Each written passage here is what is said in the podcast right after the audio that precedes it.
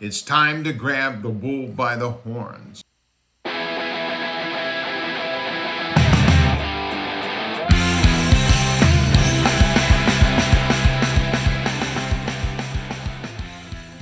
Good morning, good afternoon, good evening, whatever time it is you consume this podcast. Hello, and welcome to Beer and Bullshit. I'm your host, Ben Johnson. I am alone. It took two whole weeks, the third episode, before my co host, Chris Pellerin, abandoned me. Kel Surprise. Seasons 1 and 2, you'll recall I referred to Chris as my occasional co host uh, giving him some leeway to come and go as he pleases. Thought he'd step it up for season three, but apparently not. I added the guy to the image for this podcast, wherever you get your podcast. His face is on there now, and the guy can't even show up. 15 minutes before we're due to record, he gives me a text, not going to make it. Well, thanks, Chris. I'm sure, I'm 98% sure you are at Joe Cool's and you were either at a dinner that got uh, turned into many drinks, or also likely a lunch that got turned into many, many drinks. Wherever you are, I hope you're having fun. Fuck you. Thank you. Happy birthday? It's coming up. Anyway, I'm alone. It's okay. We'll get through this, listeners. First, before we get to our interview tonight, maybe some uh, housekeeping. A lot of feedback on the levels. The levels aren't good. I hear you. I don't know what I'm doing, okay? I'm I'm looking at GarageBand right now. There's squiggly lines. There's a green line that jumps up and down. I don't know what any of this stuff is and I'm scared. Okay? I'm to work on it. When I edit this thing together, I'm to try to make sure everything is the same volume. I would hate to think that there's commercials blasting or it sounds like I'm whispering, but uh, I hear your feedback. I'm working on it. Uh, if anyone is a podcast producer and wants to come by the house and show me things, I will uh, provide you with a shrimp ring and some Chardonnay. It's the best I can do. Uh, welcome your advice, podcast audio nerds. Actually, no, I don't. I'm going to be inundated with it now. Uh, if you've got a short, quick secret, I'll take it. I don't want to hear your life story. Also, while we're on, kind of on the subject, getting a lot of requests for random podcast platforms. People are like, "Can you put it on Podcruncher?" No, I'm not going to put it on Podcruncher. Okay, um, this thing is almost everywhere you can get podcasts. So just consume it where normal people consume podcasts. Almost all of you are listening on Apple Podcasts. Uh, a lot of you listen on your browser um, Firefox, Overcast, Pocket Casts, Podcast Addict, Stitcher, Downcast, Google Podcast, Internet Explorer, iTunes, Castbox, Podcast Republic, yada, yada, yada. It's everywhere, okay? If it's not on the thing you like, your thing is stupid, okay? Um, also, if you can't find it, try beer and bullshit, but the I is an asterisk because some of the streamers don't like the swears. Thank you.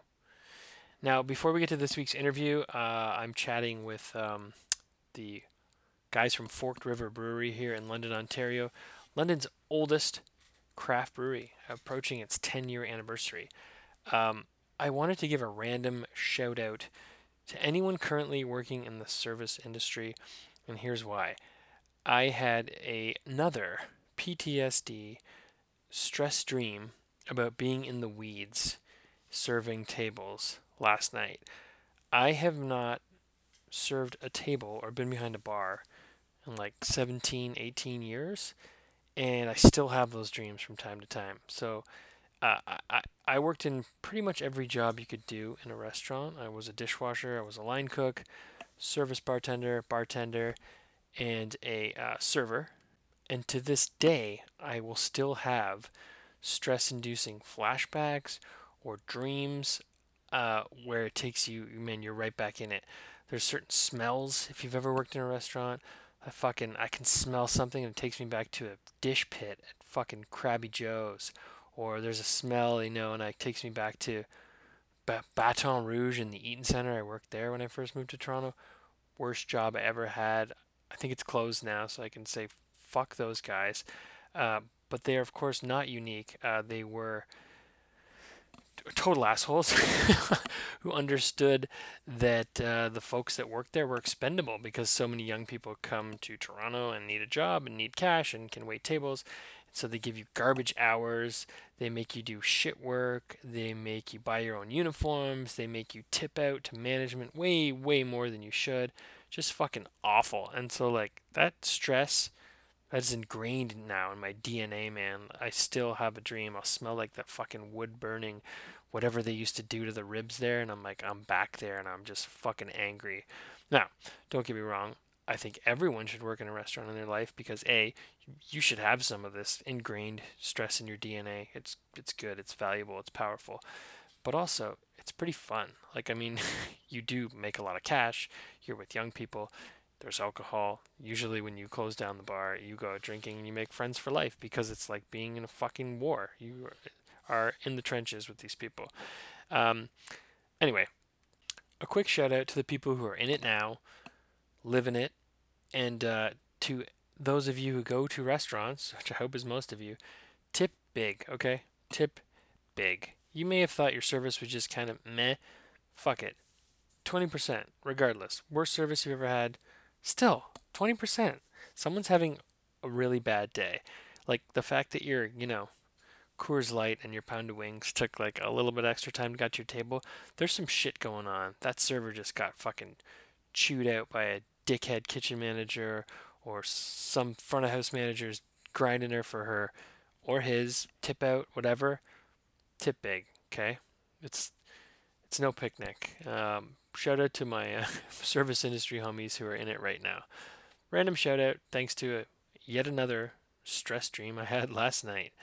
Anyway, uh, I'll stop ranting now. Uh, this week I chatted with the guys from Forked River, as I already said. They are um, they're OGs, but they're not uh, you know they're not flashy guys. They're not big and loud. They're just they've been doing their thing for ten years expanding slowly. They put their footprint down in London, Ontario when there was no one else doing what they were doing, and they've slowly gotten bigger and better, in my opinion. They're doing a lot of good stuff to support local businesses, local bands, local cooks. Here is my interview with uh, Dave Reed and Andrew Peters of Forked River Brewery. You guys uh, get a lot of press in the free. You get a little action in the free press. yeah, we do take well take what we can get. So yeah. Yeah, my um my next door neighbor has become like I don't know. That's how I find random like beers I would never hear, hear of because you get this thing where you're like you're the beer guy, and somewhat like it's not it's not really logical, but they bring beer to me. Like, hey, you're the beer yeah. guy. I dropped a beer in your mailbox. I'm like, thank you. Like I have lots of beer, but I appreciate it. So my, my shout out to my next door neighbor Andy who uh, dropped a partner in my mailbox, and I was like, perfect. I haven't had one of these in a while. Cool. Yeah, it's same with us. We get. I mean, we have all the beer we can, you know, drink, but people bring us beer like crazy. Like our fridge at work is always filled with beer from other people. Like, so we get to taste stuff from everywhere, and we don't have to buy it. Just overflowing with stuff. It's like, what? What is yeah. this? I don't even know. yeah. How old is this? Open it up. How old is yeah. this? yeah. Nice. Well, I mean, we could take this all the way back because I mean, I've been derelict in my London brewing duties, and I have you guys haven't been on the show, but I've, you guys have been around. I was thinking about this. You guys are like the godfathers of London craft beer now. Like, how the fuck did that happen? yeah, I had like ten years just disappear. Crazy, I know. Ten years. I met you guys yeah. in 2013, and you were we were sampling beer um, that you brewed in a 10 gallon pilot that was still in Dave's house before you opened your doors. Yeah, now wow. it's on a shelf yeah, at the brewery, so it's on a shelf. It's on a, a, top shelf, so yeah, it's not in use anymore. Doesn't doesn't see a lot of use, so it's a bit of a shame, and it's a bit of like yeah, that's the way it is. So, what are you guys? What are you guys drinking? Like in general, I'm drinking right now. No, right now. I'm drinking the clearest hazy wow. IPA you've ever seen. Um, but I got this picked this up on the weekend, uh, Lost in Orbit from Nickel Brook when it was going through Burlington. That doesn't look right. I've had that beer before. It's not supposed to be apple Yeah. juice beer like that. Very pale. No, I think they had a sign and it said, uh, there's something wrong with this batch. It tastes great, but it's not hazy. Oh, Don't worry. So I was like, well, now I have to buy it. No, I need to- imagine a pale ale that isn't hazy. Who could? How Yeah, could you right. make such a I know. I, I got a scratch and dent pile for uh, like what fell off the shelf at the brewery. Or, Amazing. uh, I found it at Simcoe's Revenge. Okay, Lord Simcoe's Revenge. That's what I, I thought I had one of those in my fridge Yeah. but I, I, I didn't. I couldn't. Find. West Coast IPA. Nice. Or like Classic. That that's a throwback, right? it, completely, yeah. So that was probably what like the third or so sort of one-off It was beer we the- did. The third, yeah, maybe. Yeah, yeah, it goes it goes pretty far back. So Mhm. Well, I recall we were drinking a Riptide Rye back in the day because I think there there seemed to be a time when rye PAs were a thing, and you guys were right in the midst of that when that happened. I think. Gra- groundbreaking. At the time. Yeah, amber ales, rye PAs. I mean, come on, it's it was get any more nineteen or uh, 2013 than that. I mean, 2013 London, Ontario. You kind of had a good idea what the market might be uh, able to take on. Yeah. Yeah. Well, we had the groundbreaking uh, railway city, I guess, was the one that was leading the way, and they had their they had their beers and seemed like they were popular. So we we kind of did.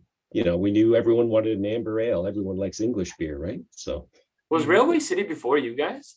Yeah, they Oh, were a fair a little bit before, like three years or so before, I think. So Well, now they're part of Simbev. no Sinbev, yeah. You guys won? I don't know what that means. I guess you're hmm. still independent, so that's something. We're independent. yes. yeah.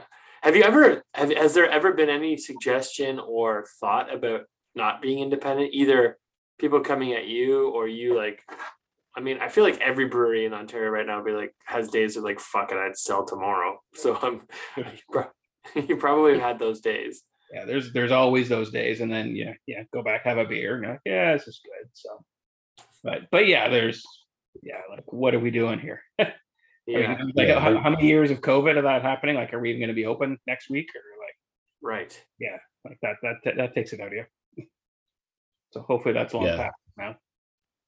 I think the the age for uh, you know the small breweries thinking they were going to get bought up and and everything has passed. I mean now small breweries. I mean there's so many little breweries now that have been sold off and for you know pennies on the dollar almost it seems the value isn't there anymore. So uh, I, I don't know. I mean you see some of the big ones getting still snapped up obviously, but but Yep. it's rare. Well, there's a lot. It's definitely a buyer's market. There was like four for sale last time I went looking, which is crazy. Absolutely. Maybe maybe we should take this back a bit because there will be people that listen to this who maybe haven't heard of you guys. I mean, in London, you guys are a big deal. Like you are the, the London like OGs at this point. But take it back to opening. I mean, even I've been over this with you before too. But like opening a brewery in Labattstown, 2012, 2013. Uh, I know that the tiny craft brewing or craft beer loving community in London was super psyched. Mhm. Um, I, th- I think I read something recently that when you first opened that Milos was using your coasters before you even had beer to sell him. Like he was just like, let's Mhm. go. We need a London Mhm. brewery. Yeah. We, we went in to talk to Milos like a year before our opening day, kind of thing, saying, We're planning this. And they're like, I mean, Adil, they're like, Thank God, finally something's going to happen here, kind of thing. Right. So, I mean, how long had it been since the, at least what, 15 years since the Glatt brothers had shut down, kind of thing? And that was the last operating craft brewery in London, kind of thing, It was like 98 when it shut down. So, like, such a gap in the market. And, and uh, I remember, you know, funny story going into the city, going into City Hall to file, you know, the mountains of paperwork you have to file to get X, Y, and Z licenses, kind of thing. And I had to get a the municipality to sign off on a form, and they had to pull out the maps of the city and make sure that Argyle, you know, Central East London wasn't uh, a dry district Oh God. because they've been so long. They pull the maps out; they're like 1943 kind of thing. Like, no, no, you're allowed to drink in your neighborhoods. You're okay. It's like, really? That's where we're at. yeah. That sounds very London. long. Yeah, that sounds very London. and then talking to other people, they're like, yeah, we were, um, talking like when you came in, kind of thing, like who the hell's opening up a craft brewery in London? Like this is Labatt's town. Like, well, we did it. So Yeah. Well, I guess that is the question. Who the hell would do that? Are you guys London? Were you guys London guys or Western guys from somewhere else? I forget. I, I went to high Dave's school really- in London, Did you? What high school did you go to? Oakridge. So I grew up out in Delaware, but went to high school here and then moved into the city to go to Western when, when I Okay. into engineering. So and then moved Yeah. out of the city for work and then moved back and everything. So yeah. Andrew, are you from London? No, Steve and I were uh, were transplants because of Western. So I Okay. I got here in '91. So I feel like I'm a Londoner, but because Yeah. I've been here for quite a while. But uh, no, not from London originally. So So what was the impetus for like, were you guys craft beer? Because there's it's not like you could walk around London and be inspired by like, oh, look at this burgeoning craft beer community, because there was fuck all. But like you had to have a taste of it somewhere, or were you just like, we make beer, we homebrew, there's nothing good to buy it? Like, where did it come yeah, from? we were home brewing, and uh, we got. I got really interested in home brewing and kind of got nuts about it, and convinced my buddy Steve to uh, start in on it. And through him, we met Dave, and then we started brewing together. And this was, you know, we were still coming out post, you know, 2008 post uh, uh, crash, and the Mhm. you know financial scene was not great in a lot of uh, companies, and our company wasn't looking that great. The one date Steve and I were working for, uh, drug development company, and uh, then Dave, you know, switched jobs, and and his job wasn't looking so good. We thought, why don't why don't we try this? We all love beer. Uh, we have the the skills to do this. Why not? Let's do it. And fun fact, I'd never even been to a brewery before I worked in one. Before we opened one, I'd never been to a brewery. well, there's there's no bad habits to pick up, I guess. I- I guess. Yeah, I mean I I, think- had like after engineering at Western, that was like 98. So there's like no craft beer. It's like Wildcat was as Yeah. adventuresome as people got back then. And then um, you know, after I graduated, you know, so I ended up going over to work in England and Germany for a while and then came back and it was just one of my designers who basically said, You like beer like that in England? I'm like, Yeah, it's pretty good. You know, it's like there's actually good beer in the world.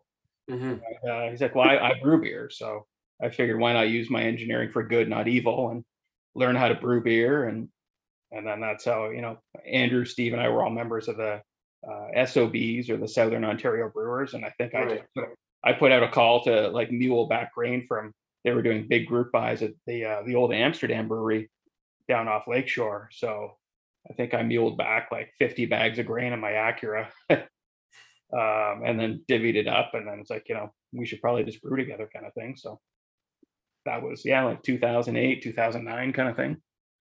So I th- I feel like people don't realize how I don't want to say ancestral, but like interconnected the London beer scene is. Like you've already mentioned that when you first so we're gonna open a brewery, you're like we talked to Adil at Milosh, and Adil of course was part of Beer Lab now with Nick, and like I think every brewery that's currently open in London has some connection to the SOBs or the London Brewing Guild or Milosh. Like I think most of the breweries that are operating in London were hatched or conceived under Milosh's roof, probably.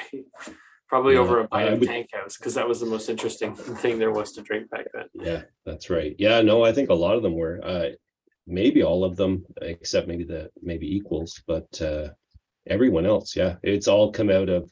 And when we started up, the homebrewing guild had just you know formed. Uh, so we were their location for meetings, and uh, we were so happy to do that because people have been Mhm. so generous with us um, as homebrewers. So we were really happy to do that, and so it was neat to see all these guys that were brewing uh, around us then go out and, and start their own breweries. Yeah, it's almost, I mean, it's crazy to think about. We are so the backyard of big beer. Like beer's been here forever. There, Carling was here, Labatt was here. Like it's, I think people underestimate how hard it was in such a conservative town that was so used to doing things a certain way with one brewery in town. Like it, it's Labatt's town. mhm. Like I almost want to paint the London Homebrewers Guild as like the Rebel Alliance, but you guys are like too chill. like I didn't. There's no like aggressive like fuck them vibe. You're just like ah, we like better beer. We're gonna go make it. It was never like I never got the sense of you guys like, ah, whatever. Labatt does their thing. We have another thing. Like, I, did you guys ever get like? I feel like there's like I've never heard stories from you that Labatt tried to shut you down. I feel like they're kind of like, yeah, that's kind of cute. Go do your own thing. Like, yeah, they've never really. I mean, we had there was one. I forget. Andrew might remember who it was, but uh, somebody was playing at Bud Gardens and they requested a a keg of local beer, not Labatt's, and they the Bud Gardens had to send somebody in to come pick up a keg of beer and and sneak it in the back door for them. And, and I remember there was a country music guy or something. Yeah, right? I think Yeah. so. Or was that? Um, anyways, yeah, Dirk so they did- Bentley or someone. yeah, I think it was yeah, Dirk Bentley or one of those guys. It was like Dierks Bentley. Okay, I'm gonna play his Covertly music had to on the bring it. outro tonight on this Nice. show, so people Yeah. can know who Dierks. Because honestly, keg of local beer is a pretty cool thing to put on your rider. So respect to Dierks Bentley, who I have no idea who that is. But Yeah. I'm just gonna pour another beer here. I'm running low. Yeah, What do you I mean, there?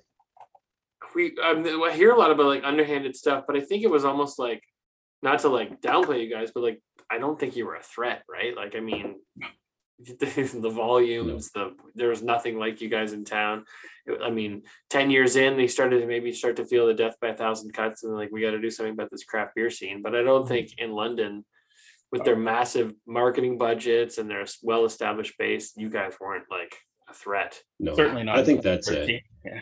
Yeah. Yeah, I think, and we we we didn't think so. I mean, we wondered, w- is this either a great idea or a terrible idea? But uh, we started getting just completely ignored, right? And then it was a couple of years in, maybe we heard some stories about uh, some reps saying that they couldn't have our beer on tap, and Hmm. if they wanted to keep their lines and some things like that. It Just you know, third hand, and and that was it, really. Uh, haven't and ex- like you say, by the time we were a threat it was, you know, 500 breweries are a threat and It's know, not just the us, area. X, Y, and Yeah. Yeah. I mean, I think when we were when we were starting all this too, it was like, well, look at what was happening in Ottawa. I mean, Beau's, they were pretty, they were new on the scene, kind of thing. Toronto, uh, Indie Ale House, all these guys were opening up. It's like, why the fuck doesn't London have something? You know, it's, Yeah. Our hometown. It's a, it's a beer town. It's conservative, but it's been a long time since there was anything really going on aside from, I guess, the Ceeps too. But um, you know, that's so there's a huge gap there. And Yeah. I- I'm- and think we're this- opening up a, a small little brewery in an in an industrial park in East London, kind of thing. So the Ceeps, I think, is one of the oldest bars. I mean, for sure, the, Mhm. one of the oldest bars in London. I think it's the Richmond Tavern, the Ceeps, and Solid Gold for real. The strip club is one of the oldest bars in London. It's Wow. a- Ice cold beer. Are you a fan of cold, crisp, crushable beers? You listen to this show, you know I am. When I'm watching the game, literally any game, chess, kids' sports, hockey, there's only one beer that feels right to reach for, and that's Left Field Brewery's Ice Cold Beer. It's made with 100% Ontario ingredients, so I can say I'm supporting local businesses while I watch my kid play T ball. Find ice cold beer at better beer establishments and LCBOs across Ontario, or pick up a four pack or two four directly from Left Field Brewery in their bottle shop or online fan shop for the best per can price. And right now, Beer and Bullshit listeners get a free can koozie. Who doesn't love a good koozie? With any fan shop order over 55 bucks. Add the koozie to your cart and use the promo code BULLSHIT at checkout. Must be 19 years or older while supplies last.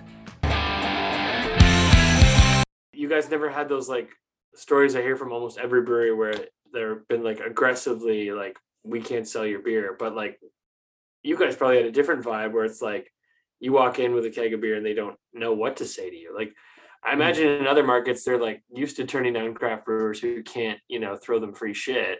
In London, when you guys were launching, they're like, "You're you're what? Who are you? What is happening right now?" like, well, was that was of- definitely it. Yeah, and I was gonna say things have changed so much since then, but back then it was, you know, local beer. You're local. What is first? You had to educate people because they didn't know what that craft beer meant and what local beer meant. right? Um, but after that, it was you want local beer, we're your local beer. And then local beer still meant Ottawa, we're local, right? We're in Ontario. Uh, Mhm. and it a few years in, that stopped happening. If you're not from the city, used to be the region. Now it's if you're not from the city, you're not local. Mhm. Right. Yeah, I think that's kind of been the trend. Certainly in London, I feel like London has got like hyper local. Like, I mean, Mm. I I go to my closest brewery just because I'm lazy. So I go to Anderson a lot because they're maybe like, I don't know, eight minutes closer than you or something ridiculous. But like when I go to London breweries, there's definitely a vibe where like these are the people that always go here. These are the people that always buy their beer here.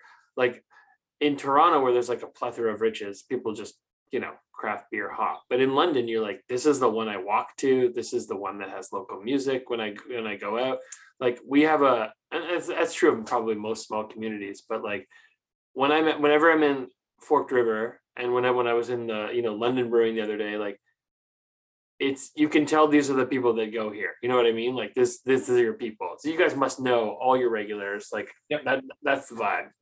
Yeah, no, that's totally, and I think every that's kind of the in, interesting thing too is that all the local like Storm Stayed, Anderson Co-op, us, Powerhouse, we all kind of have our different vibe kind of thing that we all kind of think we're all local London breweries kind of thing, but yeah, it's a little bit unique and different in each location, and, and uh, you know, we all Even the beers we have our do. followings, and we have the cross. There's followings that go between the two, kind of bridge the worlds kind of thing. So.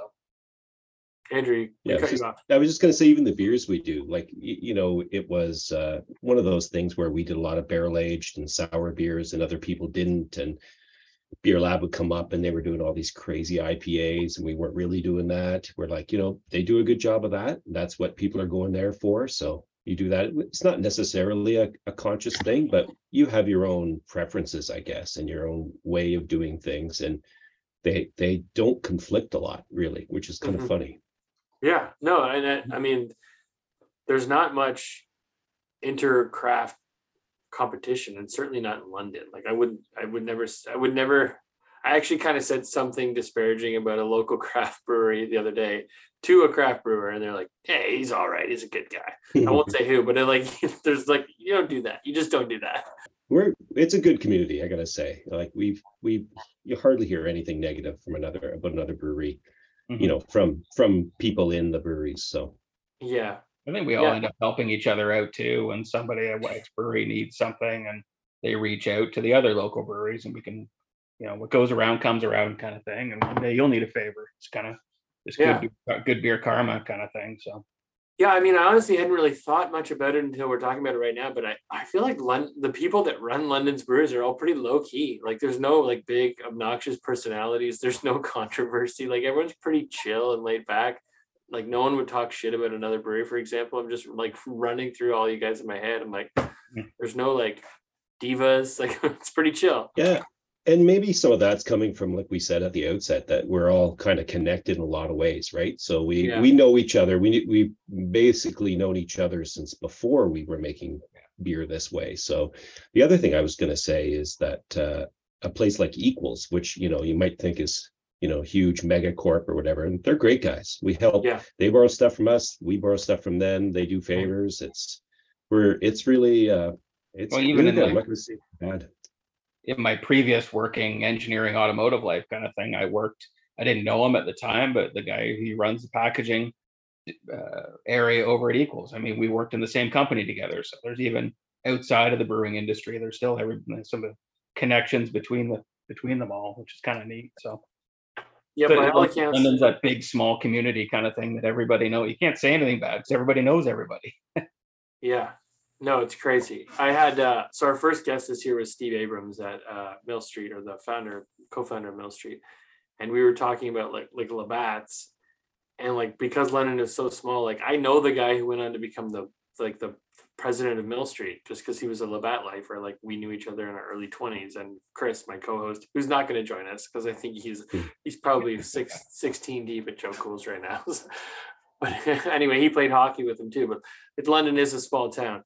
And equals, yes, by all accounts, everyone at equals is is lovely. Like you want to hate on like the idea of like this big contract brewing facility. That's just life, you know. Sometimes you need some some uh, volume to be brewed somewhere else. Sometimes you need someone else to brew for you for a while because your equipment's down. By all accounts, they're great, and I'm actually kind of excited that they're going to take on uh, side launch beers and brew them locally. Because if they if they brew that, if they keep brewing side launch wheat properly, and if they bring back mountain lager, those are good additions to London's beer scene. Let's be real. Yeah. I think that was a great that was a great move for them in a lot of Yeah. ways, and hopefully it was a good move for side launch because Mhm. I think Well, they it seemed like needed it. side launch have been kind of just floundering along for how long it needed somebody to kind of grab the bull by the horns and Well, as soon as work. There's some good is- there. There were some good people and yeah. as soon as they told me they had been in consultation with Michael Hancock about his recipes, Mm-hmm. I'm like, okay, you're doing it right. I'm, I'm right. on board. Count me in. Incidentally, grab the bull by the horns is the slogan Yeah, for this exactly. um, but no, I was I was also kind of thinking about like the story of Forked River, and you guys have like just kind of been slow and steady. I mean, maybe it hasn't felt this way, but your progress has seemed very systematic, almost like two engineers who are running the show and thinking step by step about what's next. But you had a, a pretty small space on Pacific Court back in the day. You still you still Yeah. have that space, right? Oh, yeah. And then you expanded to another space, and then you expanded that space, and then you expanded the the tap room space, and now you have food. Is that a nutshell expansion? It's a pretty good nutshell expansion. Yeah. Yeah, yeah. With a good fight with the alcohol gaming commission with That was a great one. And, I yeah. love that story. It's so Yeah. good. Can we talk about the magic hose, or is that is that still it's top there. secret? It's still there. It's operational. So It's it's still Yep. still there. amazing. I look at it every day, and that, that's Air Let- molecules are passing to and from the different units. Yeah. let's It's fill great. in people who don't know this amazing story about the bureaucracy of London, Ontario. So Yeah. you guys had your original facility. You, for all intents and purposes, got a wink and a nod to go ahead and expand to oh. another part of the same. I fully sent in an email to them saying, this is what we plan on doing. We're moving retail, not production, to another space in the building that's you know, Right. same parcel of land, which is what they coined. what So it's like an happened. industrial park. You guys have one unit. You were taking on another that wasn't. Another- It wasn't yeah, side by side. It wasn't side by Wasn't side. side by side, Right. exactly. So they said, yeah, sure, just let us know when you're ready to open. We'll send an inspector. So, all right. Naively proceed along kind of thing. We do everything. And, and then when we're getting close to opening, it's like, okay, let's call the inspector in. Like, whoa, you can't, you can't do that. Like, like, no, we talked about this. Like, and then, you know, the city got behind, like, it was amazing the rallying behind that. The, city, the people, the customers, the, bre- the outpouring of breweries saying that this is just total bullshit. And You, so the story was you can't you can't have retail that's not attached to production. physically connected to Right. uh, your production. So, I mean, I even we had I forget what brewery it was. They said they put a like a two inch PVC pipe between two units or whatever, so the airspace was connected, kind of thing, and that was okay. What a Are you joke. fucking kidding? That's a joke. I mean, I even sent in pictures of Labatt's before they Yeah. they kind of extended their retail store was a separate building from Yeah. their production facility. But it was okay for them, Yep. and ours is in the same building. The Molson Brewery up by the airport, same thing. They're like, well, they own building. the they own the property. You don't own the property. I'm like, what the fuck's the difference? Right. Yeah, what's the matter? Nobody really. I doubt Molson really owns that property. Another corp owns the property. To, but anyways, I can think of so many breweries that Oh. were bending, breaking that rule. Like I remember Duggan's was a brew pub. Duggan's had a brew pub in Parkdale, but they brew their beer at um what you call it. Why am I for blanking? cool, right? Cool. Thank you. Yeah. Jesus. I'm showing my age. I'm forgetting words. but yes, they brewed they brewed and canned their stuff at Cool. So at your brew pub, you could they could you could buy their packaged beer. I'm like, where are you packaging beer in this tiny little brew pub in Mhm. Parkdale? Like it's obviously coming from Cool. Anyway, nobody seemed to give a shit about that, but you guys trying to do it Oh, they- basically two doors over. they hammered it down on us like, well, can't you run your pilot system? Which ironically uh, was the the system that's sitting on a rack that you were talking about earlier. I'm like, are you really gonna like believe me when I say that 50% of what we sell at the front door came off that 50 liter system? Right. Like that, that just doesn't work. So I mean, it, at the end of the day, like it was back and forth, back and forth. And the CRA came back and said, well, could you put a hose between the two units? I'm like, I don't want you to spend money. Don't go out of your way and do it. I'm like, I'll fucking They do that." actually proposed the magic. Like. I'm like, I'll do that tomorrow if that's what it'll take Yeah. to get our excise. Because I figured at that point we're like, can we get our excise license? Because you have your provincial licenses and your federal licenses. Um, so the CRA, we, we put a proposal to the CRA. It had to go locally, and then it took another month to go to Ottawa, kind of thing, to get reviewed up there. And they came back and said, yeah, if you could put a hose between the units, they would be physically connected, and beer could move between the units. I'm like, done. I'll do it tomorrow. so the guys, ca- Yeah. the CRA came in with their little flip phones because they're not allowed to have cameras and stuff. And I took a few pictures, took a notes, and said, yeah, okay.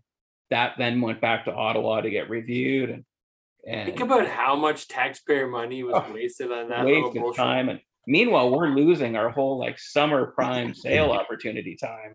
Right. uh, like months. I think it was like nine months and a day uh, went Yep. by until we finally got approved, and then we got our federal excise license to just list those two other units uh, on our license, and then I, you know, quickly emailed that to the province to them and said, "Well, the federal government considers this one brewing facility. You should too." yeah. So, So like, oh, and by precedent, that time- Okay, whatever. Someone else said okay. Yeah, we're by okay. that by that time the the province had heard all this noise and the petitions and they oh. were Oh. not happy they were they were like look they were calling us look we want to get this we, We we, want- just want to follow the rules we want everyone to be happy why is everyone upset let's let's work this out so they were just waiting for something to yeah. to let the story work for them and they said Yeah. oh oh this works okay good As soon we have a way through Have you as you ever have run? Have you ever? Have you ever run anything through the hose? Ben look it's possible semantic. that's the point uh, but yeah, it was like as soon as we had that license, and it was like that afternoon there was an inspector from the AGCO in, and boom, boom, like stamped it's hose, done. the you're hose good to go. inspector came out. The hose Well- inspector. It's funny when those things come up because you're you're like doing this this bullshit bureaucracy, but as soon as you make it a little bit public, like I remember you guys, uh, it was probably. I don't know the C. This is this is London. I don't know if we had the CBC yet because we didn't get CBC London until pretty recently, but I think maybe the Free Press. But like as soon as a politician gets a whiff of like small brewer, like small business beer, like I'm all over this. I'm gonna go fight for these guys because I remember the politicians came out. You had your city Oh, yeah. councilor out there, you had your MPP out there because it's like easy win. I'm gonna go show my support for these these guys with beards and beer. That's a win. City Hall, Yeah. there, everybody was the out mayor there. was down It's so funny. I love when we get into like the the bureaucracy of beer. It's just so arcane. It's just ridiculous. Or like when we when we were filing all our paperwork before we started, and I had to call the insurance company, and we needed uh, an excise bond, or I forget what it was called, or whatever. The insurance company was like, "What the fuck is that?" like let us we're gonna have to go look this up like they came back like yeah this like we haven't done one of these since like 1940 or something stupid like, yeah. Yeah. I mean, breweries think they have zoning issues now. Imagine being the first one in uh, how Oh. many years? so so yeah i mean we we took over and we finally we were able to open up the space and just move our retail because literally our, our bottling line needed to go where a retail line retail space was which was tiny Right.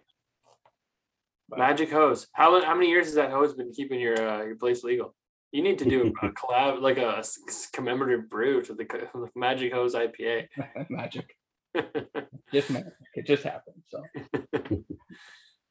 But yeah and then yeah with uh we opened up the big tap room expansion just before i mean we talked about it for a while and and just uh Your timing was great, right? just before covid like a month Yeah. before we shut everything down from covid so Yeah. uh i mean thank god we had the space because suddenly you, know, you need to space tables out two meters and Yeah. distance and all this stuff and if yeah we could still actually get people in and maintain kind of uh etiquette for the time kind of thing so Yeah, it's a nice space. I think I got in a few times before shit hit the fan with COVID. yeah And it it seems I mean, it seemed like it was quite busy. I don't know if it's the case again or people trickling back in. The show always turns into how are you doing post COVID? So post-COVID, that's, yeah. that's all there is to talk about. yes, people are coming out. We have lots of events. We have food now. We've got Nice. barbecue, fried chicken. So there's yeah. yeah, you've got Kyle's fried chicken. Is he like a tenant? How does that work? Is he in your space or is he like a pop up? well, that was the last unit acquisition we've done, and probably was taking over an additional space that we were kind of quasi using. Right. So legitimize it, and then yeah, rent out uh, space to him to run the kitchen. Um, so it's kind of a like cohabitation kind of thing, and we can rent out. we rented out space to other startup kitchens and stuff. Uh, Proper Heathen Hot Sauce operates out of the kitchen there, so if we can kind of provide kind of incubator space uh, for other Nice. small businesses too. So uh, you know, So we built the kitchen and got it installed. And then Kyle also has a, a lot of his equipment in there to do it, but it's our kitchen and he's basically populating it. Right. Okay. And he does like cured meats and stuff too. Is that stuff happening close like Yeah. at his okay? Yeah, he has his uh, the salt and swine side, the charcuterie, uh, Yes. this kind of thing, and he has a little storefront uh, to kind of push that out the front door as well. And um, so- it's been good. I mean, we we like it's it's nice having the kitchen space on site from you know, just to bring people like there's now there's choice. I mean, ten years ago when we opened, there was no choice. There hadn't hadn't been choice of breweries in the city. So uh, I think you guys uh, had peanuts. Come on, don't beat I yourself. think we, we might might have had peanuts and uh, chips or pretzels or something. So. yeah. But uh, yeah, to have the the space. I mean, we have a stage and music set up, so we do regular, you know, regular music. Again, all these things uh, get people to come out, kind of thing. So So you guys, uh, throughout the years, there's I think we talked a bit about you've been kind of looking for maybe a better location, something with foot traffic, or like you weren't sure. You seem pretty. You put down some roots in Pacific Court. Is this kind of your spot? I mean, there's a lot going on there now.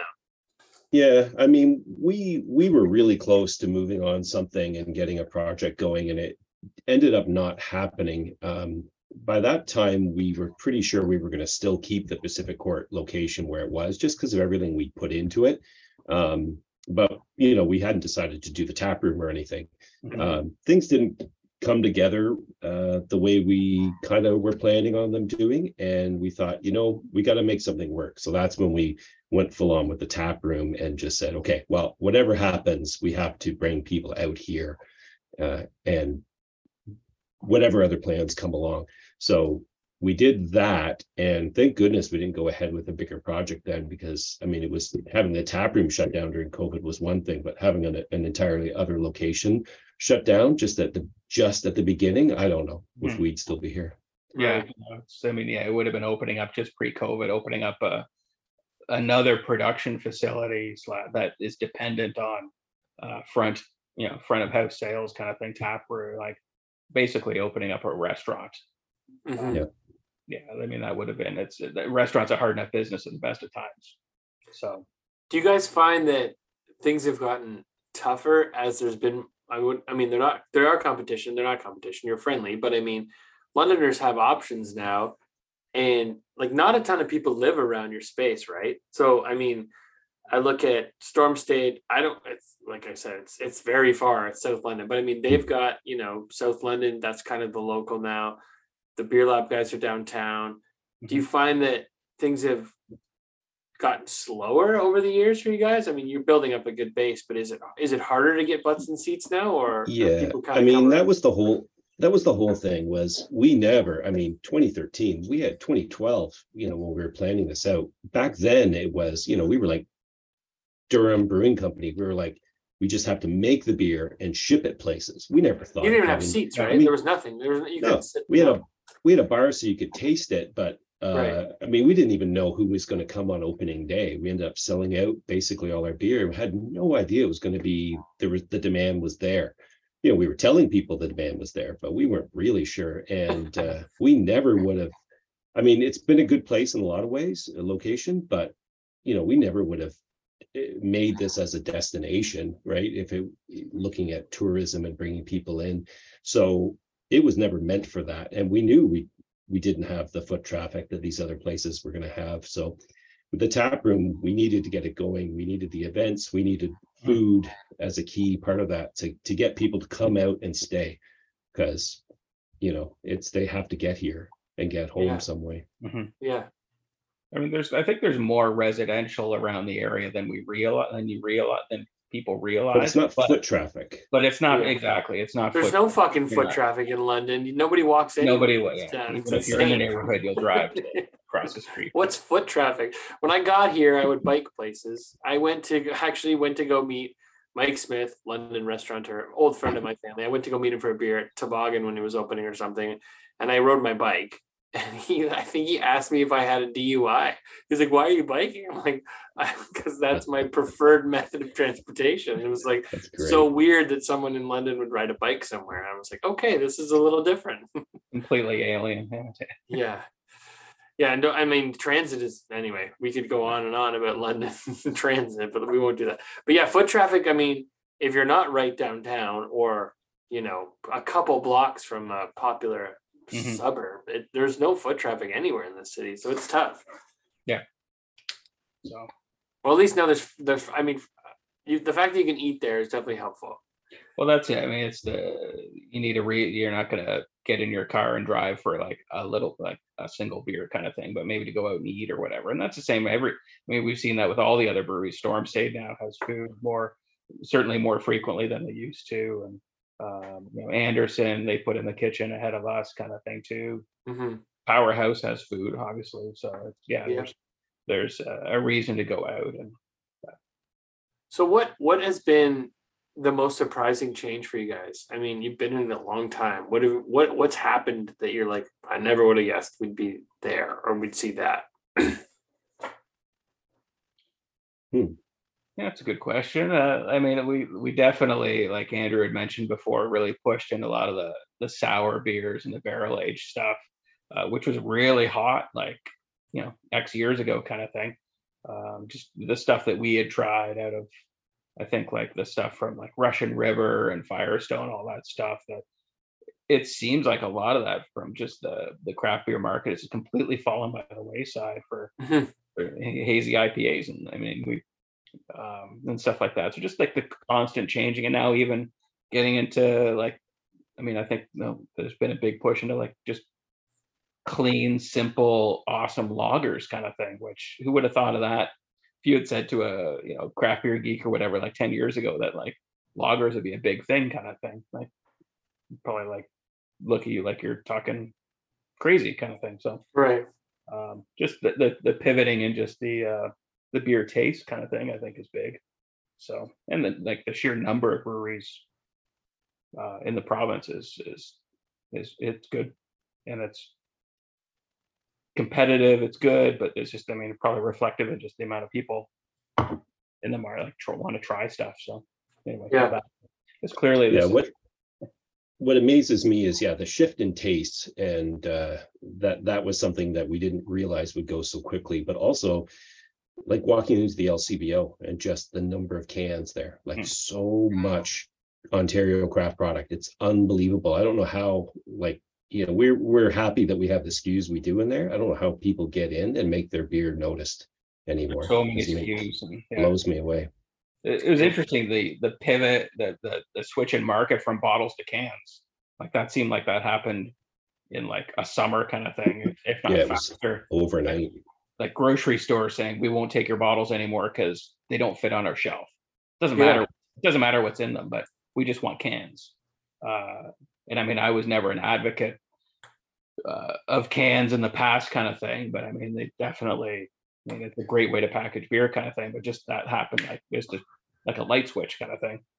Yeah, I feel like maybe this is like kind of naive, but I, I honestly think that was driven by unions that work in like the LCBO because they're easier to stack and Hmm. handle and not break. Like the LCBO was like, we're gonna do cans, and then everyone else just followed suit. Mhm. I think you and I actually were both quoted in, a, in a, the same article about that when that trend started happening because it was like, oh, why are cans everywhere? It's just And so- like overnight. And you look Yeah. at other provinces and you didn't see that switch. That's probably a good point, like with uh, possibly the, the the customers there, but like you didn't see. I don't think that switch happened nearly as fast in other provinces or uh, even. in- I mean, the states. I think it's happened, but certainly not to the to the speed that it happened in Ontario. Yeah, I, mean, I feel that, like that was kind of timed with the whole like the suddenly being in grocery stores yeah, as well. That whole like 2015 uh, time period kind of thing. So I remember when no one was doing short cans, and that's all I wanted to see, just because they weren't out there. Like, oh, 355. It's like I need to see short cans. now that I haven't seen bottles anymore, I'm like, oh, remember a nice long neck six pack? Like I miss that. Like, I, kind of it's whatever's not around, kind of like I Yeah. remember getting like a naughty neighbor or some Muskoka beers in a six pack. You guys did the mm. larger format all the time, but like I remember just that that long. Maybe it's like going back to high school and drinking Budweiser, but like, man, remember long neck bottles?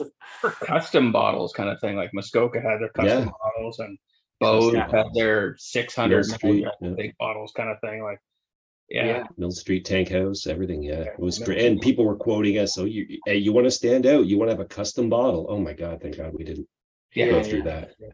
Swing tops and different bottles and bombers. It was crazy. Oh, yeah. It may probably makes sense to be uniform, but I mean, I kind of missed that. It was weird and wild. yeah. Yeah. I don't miss it. I don't miss it at all. I don't miss anything about I'm bottles. Yeah, Canning sure. versus bottling, and yeah, you can smash a lot of glass or you can smash a lot of cans. I know what's better. I don't think consumer demand can push this one back. I think we're stuck with cans because the retail outlets like cans and so do the breweries. That's So a you're better. probably, you're probably okay.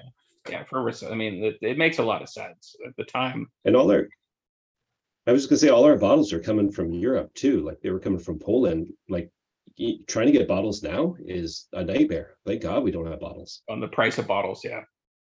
So I recently received two bottles uh, from P- Parsons Brewery in Prince Edward County. And I was like, oh, bottle, glass. Like it was so fancy to, to get a bottle again. There's going to be something special about bottles. we have a lot of custom bottle caps. like still Oh, hanging wow. around. Uh, Oh yeah, my God. thousands, Millions. thousands that should be the new when your bar needs to be recovered. You just put that in and pour a bunch of like Oxy. poly, yeah, epoxy. Yeah. So what's I mean, you guys have been around quite a while now. I mean, you're down a founder. We didn't even address that. I mean, what what happened to Steve? Is he in the is he behind the couch? No. he yeah it was around the time when we had we were planning this expansion and when that didn't go through um and it was the time that uh cannabis was you know starting to make put in its foothold and he left to take uh take on a job in cannabis ostensibly to take on a job doing cannabis infused beverages. Okay.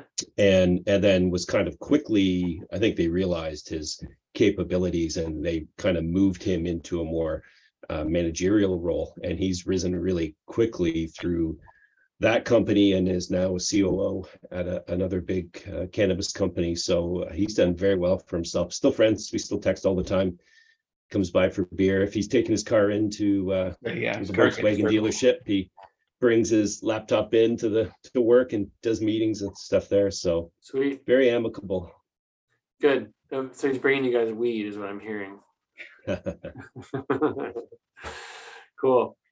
Um, are you guys in a beard growing contest? Because these are getting out of control. I've seen you guys in like online. I'm like, what's going on? This is the, might be the longest beards in Ontario craft beer. I yeah, I don't think it's it can't be the longest, but it's, I don't know, man. I meant They're like this is like just equilibrium now between pulling it out or little fists to kids pulling it out kind of thing, whatever. So it doesn't really get trimmed much kind of thing. But yeah. Andrew's pretty impre- it's pretty impressive though. So no, it was just one of those things where you're like, you mean I don't have to shave? right. Hell, why would I shave? And it's and then during COVID, it's like I don't have to get a haircut. I'll just won't get a haircut. nice. So what's what's left for you guys? Is there something you're like as brewery owners you've just been like we still haven't done this yet? I feel like you guys have done a lot, but what's what's next? There's always things to do. There's a lot of them we just we've avoided, maybe not done, just because it seems like a lot of work. But uh I don't know. I mean, it, it's it again, just the last few years. It's you were just trying to stay on top of things. Like we it was hard to look forward. You were just trying to, you know, look down at your feet and make sure you're standing on solid ground. Yeah. Um, we're we're planning our 10th anniversary uh party at the brewery, so that's something to look forward to. when is that? Dave? early uh early June. So we're formal, Okay. formalizing the details on that, but keep it clear. So Sweet. yeah, 10 years. It's kind of crazy that way. So That's cool. That is June 2023. Yeah, that makes that makes sense. Yeah, yeah. I mean, our first kegs rolled out in like May, and then we opened up the very end of like the May thirty first or whatever kind of thing, and then the next weekend, like after that, we were opening our doors to see who the hell in London wants to buy craft beer, and Yeah, now 10, 10 years later, kind of thing, and uh, so that's wicked. yeah, that's that's coming up. Uh, yeah, I mean, That'll be here uh, faster than you think. You might want to get on that planning. oh yeah, yeah. I'm gonna So- guess there's gonna be fried chicken involved and beer. all vegan. Yeah. all vegan. Actually, I think the last time I came out, you guys were doing a collab with Great Lakes or something, and you just had like Hmm. endless pepperettes, and it was amazing. Oh, yeah. Sikorski. Yeah. so I know you're not going vegan. No. Well, no. Well, that's. I mean, if anyone's listening and hasn't been out to your brewery or hasn't come to London, I think June. Let's aim aim for June. Go to mm-hmm. Pacific Court. You guys are taking over. I think you should have a little tour and show people the hose, frankly, because that is a part of your legacy. It is, yeah. I, I hadn't really thought about it in that context. I think I bring it up every time I see you because I think it's hilarious. still there? Yeah, it's still there. So, It's still there. You still got that hose? Because the AGC is going to come yeah. out and check for that hose. Is it still connected? Because it's on the roof. You don't know what, what the weather's done to it. You may be breaking the law. hmm. I'll have to get right on that next I'll tomorrow. stop talking about the hose now. Be in the news tomorrow. Yeah, owner falls off roof checking boat. and I saw you guys have Alan Cross coming out. I mean, is he? This is a dumb question, but is he like a? Is he like a London guy? Because like I- I'm like, whoa, that, that impressed me. Was Alan Cross like bigger than London? I know him as like a London celebrity, but maybe he's bigger. Yeah, he's big, uh, big in Ontario anyway. I'm not, he's obviously big enough. He still gets interviewed on the national news whenever something happens with, you know, some big rock groups or something. So Well, I was impressed. I, mean- was like, maybe I shouldn't be, but no, I Yeah. should be. That's pretty good. You should be impressed. yeah. I heard the other day they're doing a CFNY documentary. So that'll be interesting to see too. Cool. Nice. Yeah, you guys have been you guys have been doing a lot of cool collabs with local celebrities as of late. Mhm. Yeah, we, we that was kind of the point, like part of the mantra, like just that, like if we can kind of push London, you know, there's a lot of cool shit here too. So like with you know, sports and celebrities and stuff like that, and uh, so yeah, the Alan Cross thing that was kind of cool with uh, Jason Recker doing the the artwork. We had known Jason before when we were before we opened the brewery with uh, looking at branding uh, companies and stuff like that. And just was always, you know, always impressed with the work he's done. And now with his art studio and Andrew, I think you just reached out to him or you're in passing talking to him about um, the fact Alan Cross was coming and he's like a huge Alan Cross fan. So uh, those those synergies kind of work together and just have fun with it. You've So- done local Olympians, local London Knights, I'm pretty sure too. Yeah, Dave Yep. Simpson, um, you know, Lanny Marchand, uh, Alex Kopach, uh, Logan Couture, Bands, Yeah. uh, Jerry musicians. Casinos, Musicians, yeah. hmm musicians too. So.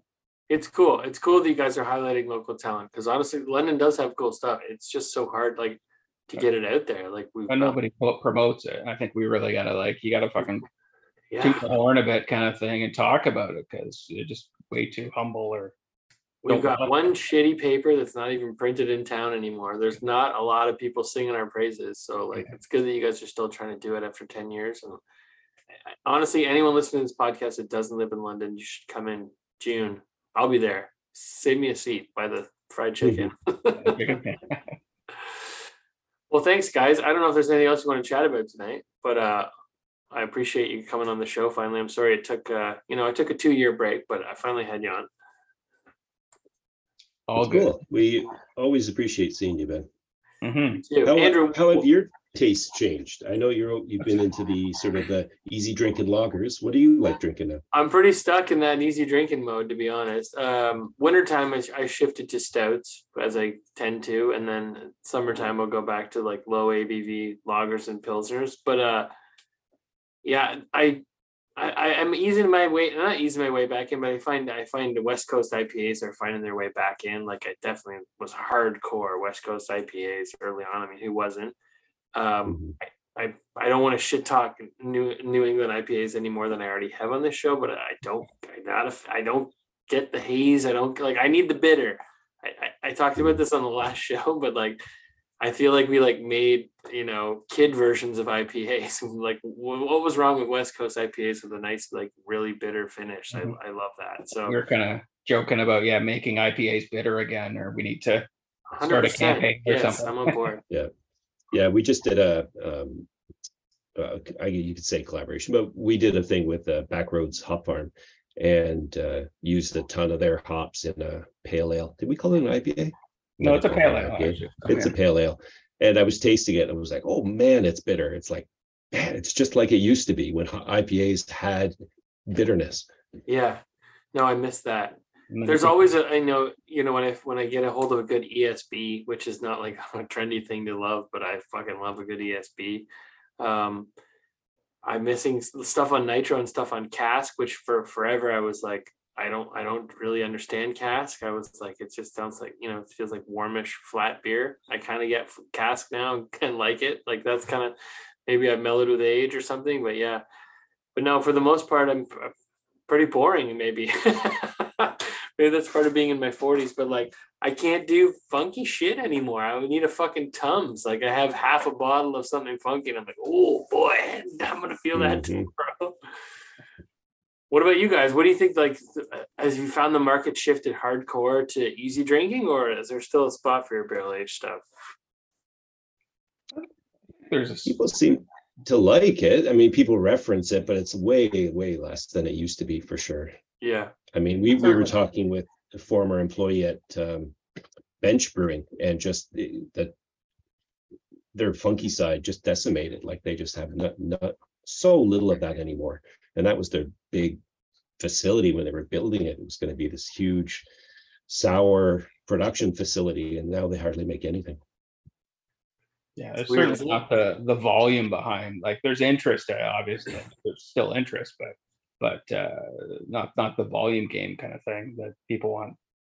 So, yeah. I wonder how much of it is like being pushed by breweries because, like, at, certainly during the pandemic, it was like volume. Like, it's pro- you probably have a better price point on easy drinking stuff than you do the barrel aged stuff that takes forever. You Mhm. can get it at the. I mean, lagers take a little longer, obviously, but maybe some of that push was, you know, driven by the producers who were just like, we need to make volumes of stuff. Let's shut down the barrel program for a while. Mm, yeah, it's, I mean, it's a labor intensive process to be, be doing that, monitoring everything. And uh, Yeah. all that process kind of thing. So Who knows? Maybe next year it'll be all funk again. I, I probably will be. It's the way things go. Well, yeah, the talk lately has all been about cutting out beer. So yeah, I'm just ignoring that. like I can't. I've I can't, my. wrap my, two I can't. I can't wrap my brain around two beers a week. I, I just can't. I'm done for the year now. So You're done for the year. Tonight was your night, right? Well, have you guys dipped your toe in the non-alcoholic market? I mean, that's also seems to be if there's any trend, at least in the news, then certainly that. Yeah, I mean that's that's a whole nother. It, that's a really I think difficult thing to do properly Yeah. and do safe safely kind of thing. So I mean, Well, I for what it's worth, I don't know that the demand is actually there. I feel like there's a little demand for sure, and there's a bunch of breweries who are like, we got to do something to make money because it's tough right now. And this seems to be a thing, and then a bunch of marketers who are like, non-alcoholic is a thing. Yeah. So like, I, I don't know that I don't know that the market's there. I, and and you're right. I have haven't had many that are done right. So I've seen some breweries releasing them kind of thing, and I'm like, I don't think. I mean, I could be wrong, but I don't think they have the technical capability. Like, and and I don't mean that in any disrespectful way, but it's a difficult thing to do properly, and then package beer that has residual sugars in it, kind of thing, because you've stopped the fermentation. right. or you don't have you certainly don't have a distilling license that you could be uh, stripping the alcohol out of the beer um, so like we'll, we'll see how that plays out kind of thing so Yeah. like I said, it's it's not an easy thing to do and do properly and i think you're probably bang on that a lot of the times there's overreaction to like this is going to be the next big thing and it's not Yeah. Like look at the seltzer thing. market. So the seltzer market is so oversaturated now. I think it's the same shit. Mhm. but yeah, when I want something non-alcoholic, I usually I'm okay with it not tasting like beer. So like there's two different things for me. One is like beer and one is non-alcoholic drinks. So Yeah. I don't know. Well, good on you for staying out of that market. Fuck them. I say that because my, my first guest was Steve Abrams, who's launching a non-alcoholic brewery. but no, his taste is like beer, but uh, good on him. Well, that's it. Like how many of these do they, they? It's a lot of work to make them still taste good and taste like a beer kind of thing. So Yeah, yeah, Yeah. And kudos to them for doing it. Kind of, it's all these guys doing it, but All right, gents. Well, thank you. Um, hopefully, I'm I'm gonna be there in June, and God, I need to get there before June. It's been too long, so I'm, I'm starting to get out into the world again now that my my my baby is two. So uh, hopefully, I'll see you guys soon. absolutely anytime. So Thanks guys, for having us on. thanks. yeah, thanks, man. Cheers.